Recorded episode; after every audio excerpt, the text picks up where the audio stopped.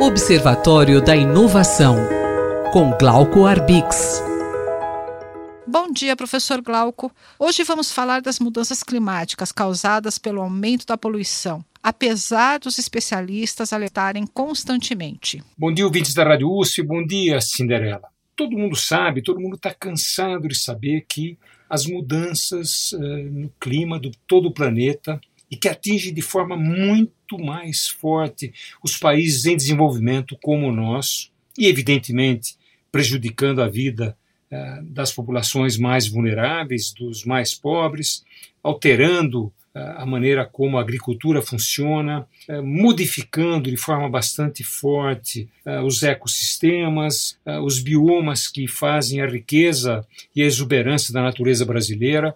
mas veja, Apesar de todos os alertas, os indicadores crescem a cada ano. O IPCC, que é o órgão da ONU que cuida exatamente de mudanças climáticas, que conta inclusive com cientistas brasileiros, cientistas aqui da Universidade de São Paulo, eh, no seu relatório especial alerta mais uma vez: olha, nos próximos 30 anos eh, nós vamos ter eh, um aumento muito rápido de tempestades, de secas, de incêndios uh, florestais, de inundações, porque esses eventos naturais eles estão se tornando cada vez mais frequentes e cada vez mais intensos. De fato, se a gente olhar e avaliar um pouquinho o impacto dessas das mudanças do clima, nós vamos ver que esse é um dos maiores desafios que a humanidade enfrenta que ela diz respeito à maneira como a sociedade industrial foi montada, a dependência que nós temos todos do petróleo, a maneira como a indústria funciona e emite esses gases. Essa realidade é que precisa ser discutida e conversada, eh, e é difícil fazer isso, não é fácil, porque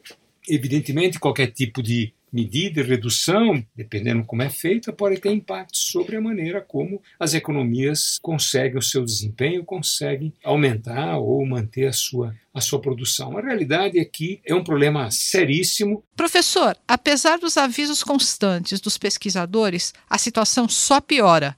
Temos uma solução para esse quadro? Várias instituições de ensino e de pesquisa, empresas inclusive, se reuniram para dizer o seguinte: olha, não tem uma bala de prata, não tem um tiro único para acabar e para equacionar os problemas das mudanças do clima, mas uma luz no fim do túnel, ou seja, a inteligência artificial, as tecnologias de inteligência artificial podem ajudar a diminuir o impacto negativo das mudanças do clima. Pode ajudar mexendo na maneira como a gente produz eletricidade, pode ajudar em todo o sistema uh, de transporte uh, que a gente tem espalhado pelo mundo, na maneira como a gente constrói os nossos edifícios, as nossas cidades, a maneira como a gente trabalha a terra em nossa agricultura e na produção de grãos, de, de proteína animal, de carne.